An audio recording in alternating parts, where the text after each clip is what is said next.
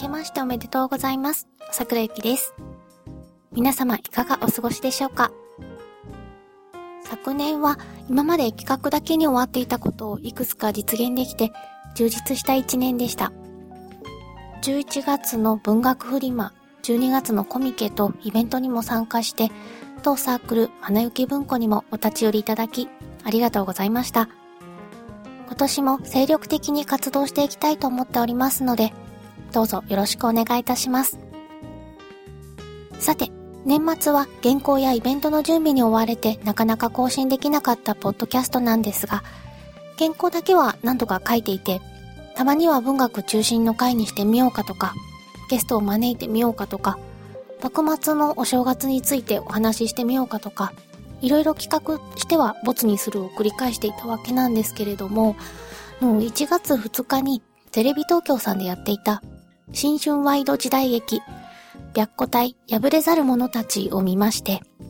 このドラマ、タイトルは白虎隊ですけど主人公は西郷頼母さんなんですよねと思ってたんですけど、見てみたらいろいろとよくわからない内容だったんですけど、一応史実を元にした創作だというテロップは出ていたんですが、ツイッターを見た限りだと勉強になったとか、片森ってひどい人だったんだねとか、土方の野蛮な感じに役者さんがぴったりだったとか、いや待ってこれ史実と全く違いますよっていう、歴史を勉強している人からすると困った内容だったんです。ということで今回はこのドラマの主人公西郷頼母さんを取り上げてみたいと思います。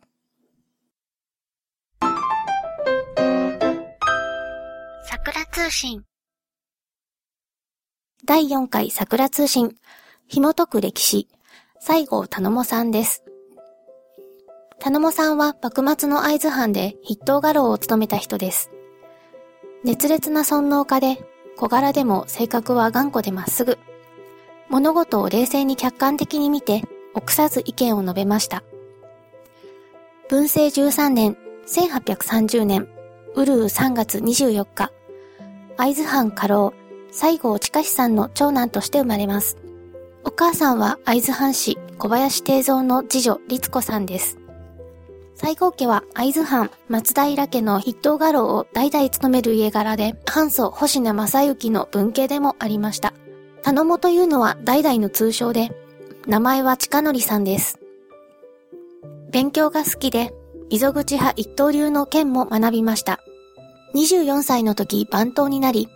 その3年後、お父さんが病気で仕事を辞めたので、代わりに藩政に参加することになります。さらにその3年後にはお父さんが亡くなり、家督と家老職を継いで、藩主松平片森に仕えました。ちなみに頼母さんは片森さんの6歳上です。そんなに年は離れていないんですよね。文久2年1862年8月19日、幕府が片森公に京都守護職就任を要請してきます。頼母さんは同僚の田中土佐さんと一緒に江戸藩邸に駆けつけて辞退するように進言します。京都守護職を務めて成功した例はほとんどありません。朝廷と幕府の板挟みになるだけです。幕府を擁護すれば長州などから敵視されるし、彼らに味方すれば守護職の責務を果たせません。ましてこの上位倒幕論の盛んな折、焚木を背負って火の中に飛び込むようなものですと言ったのです。片森さん自身もそれは分かっていて、何度も守護職就任を断っているんですね。病気で寝込んでいるのに呼び出されて、病を押して会いに行って断って、それでも毎日のように勧誘されて、しまいには政治総裁職松平春岳に、会津藩祖星名正幸が存命なら会津藩は将軍家を守護すべき存在なのだからやってくれただろうと言われてしまいます。結局片森公は徳川家の危急存亡の折、一般の利害をもって論ずべきではないと結論を出し、守護職を拝命します。2ヶ月後の10月、頼母さんは病気を理由に辞職しました。罷免されたという説もあるのですが、片森さん含めみんなが守護職は断りたい気持ちだったのに、頼母さんを罷免することは私は考えづらいのではないかなと思っています。辞職した頼母さんは若松の長原村で5年ほど過ごしました。慶応4年1868年1月、鳥羽伏見の変が起こります。2月22日、片森公が会津へ帰国し、登城をはばかり、城下に謹慎します。ですが朝廷からは、周囲の藩に命じて会津藩を征伐するという話が来ており、無罪を訴えますが、聞き入れられません。4月に田野さんは過労に復職して、お世継ぎの信則の執事となり、江戸の会津藩邸の後始末をして会津へ戻ります。新政府側は片森親子の斬首を要求。新政府軍が会津に迫り、やむなく防衛に立つことになります。うるう4月20日には、白河口総督となるのですが、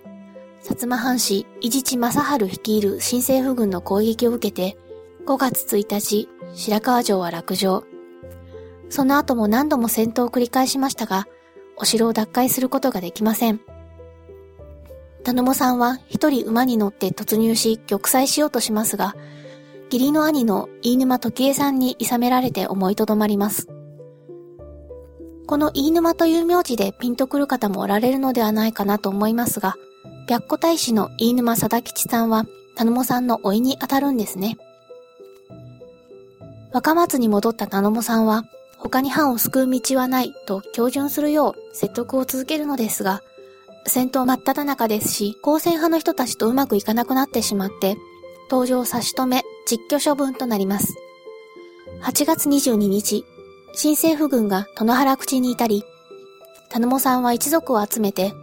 こうなっては藩主に準じようと思うが、その前にこれまで尽くしてきた会津藩が賊軍とされた汚名はすがねばならないと、長男の吉十郎11歳と登城し、冬坂峠方面の防備に向かいます。足手まといになることを嫌った奥さんの千恵子さんをはじめ一族21人は翌日全員自決したと言われています。自決ではなく強盗殺人であったという説もあります。一族が自決した直後、土佐藩士中島信之さん率いる一帯が西郷邸に突入し、長女の妙子さんがまだ息があったんですね。入ってきた中島さんを見て、お味方ですかと意識朦朧を尋ねます。中島さんが味方だと答えると、安心した表情で解釈をお願いしますと会見を渡してきたという逸話が伝わっています。ちなみにこの頃、土方さんは斎藤はじめさんと一緒にボナリ峠で戦い大敗しています。田野さんは一致団結しなければと城中の者を励ます一方で、教順より高専を取った同僚を非難したので、雰囲気が悪くなってしまいます。田野さんの言うことももっともなのですが、今は戦いの最中なわけですから、そんなことを言っても士気を乱すだけだという人たちの気持ちもわかりますよね。田野も暗殺すべしと言い出す人も現れ、片森公は心配して、田野さんを上田への使者という口実を与えて城から脱出させました。主戦派の家老、梶原平馬さんが、大沼丈之助さんと芹沢育太郎さんを刺客として差し向けましたが、彼らは田野さんの厳しくまっすぐな心根を理解していて、追わずに戻り、途中で見失ってしまったと嘘の報告をしたと言われています。土方さんたちが踏みとどまっていた滝沢本陣に、片森公と実弟の松平貞明さんが出陣しますが、敗戦に次ぐ敗戦でとても敵を迎え撃てるような状況ではありません。片森公は貞明さんに後を託して米沢へ向かわせ、土方さんもそれに同行することになります。一方、斎藤さんは会津藩と共に玉砕する道を選びます。土方さんと意見が分かれて決別したという見方もありますが、私はそういう受け取り方はしていないです。9月上旬には仙台藩の反論が今日中に急転し、土方さんや合流した榎本武明さんたちが面会しても話を全く聞いてもらえません。15日に仙台藩は正式に降伏を表明。奥羽列藩同盟は崩壊していきます。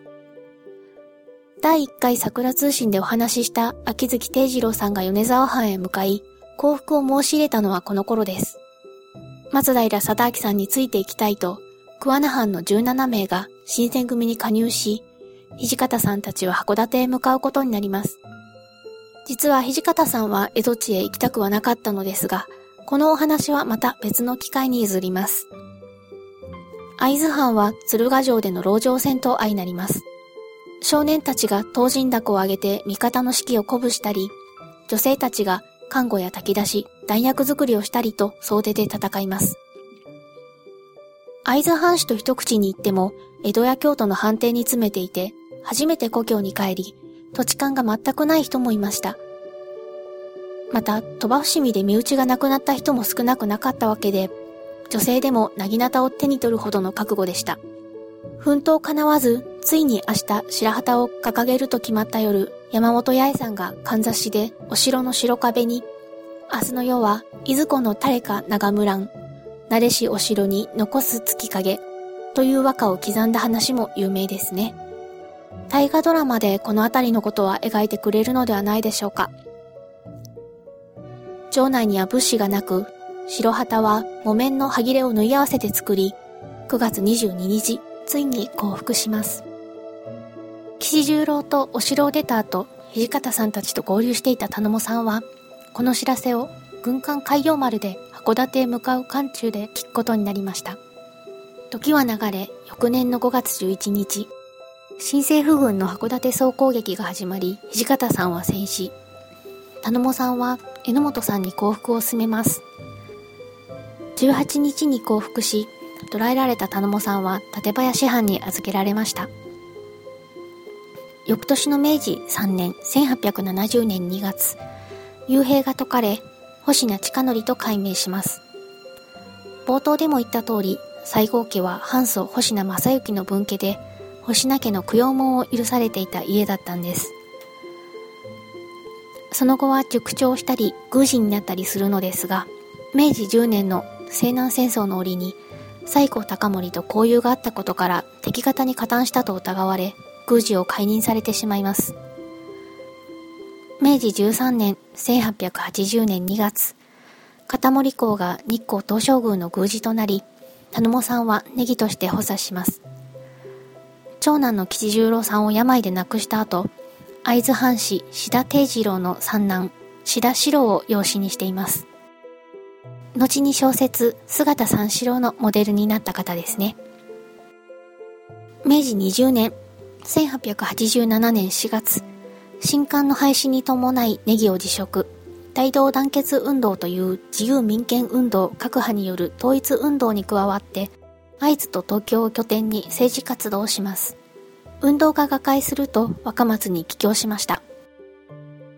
翌年、西郷家が再興され、養子の四郎さんは西郷四郎を名乗ります。頼母さんはその後も福島県伊達市の霊山神社の宮司や学校の先生をして過ごしますが、69歳で若松に戻り、下女のお仲と静かに暮らしました。明治36年1903年4月28日早朝、脳一血で息を引き取ります。享年74歳。時世は、会津根のおちこち人に知らせてよ、保科親則、今日死ぬるなり。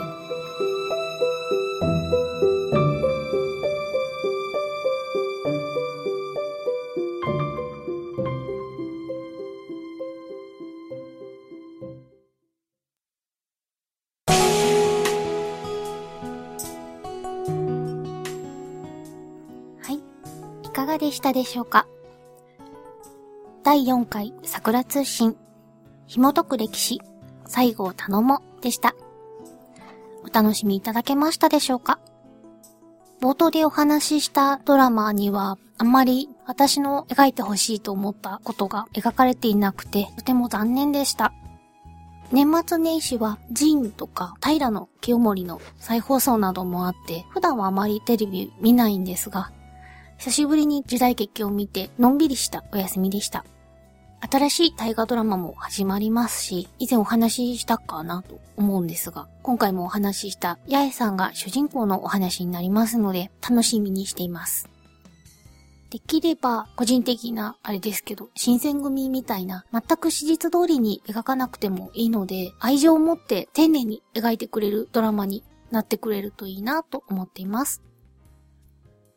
それでは、また、よろしければ次回お会いしましょう。お相手は桜ゆきでした。ではまた。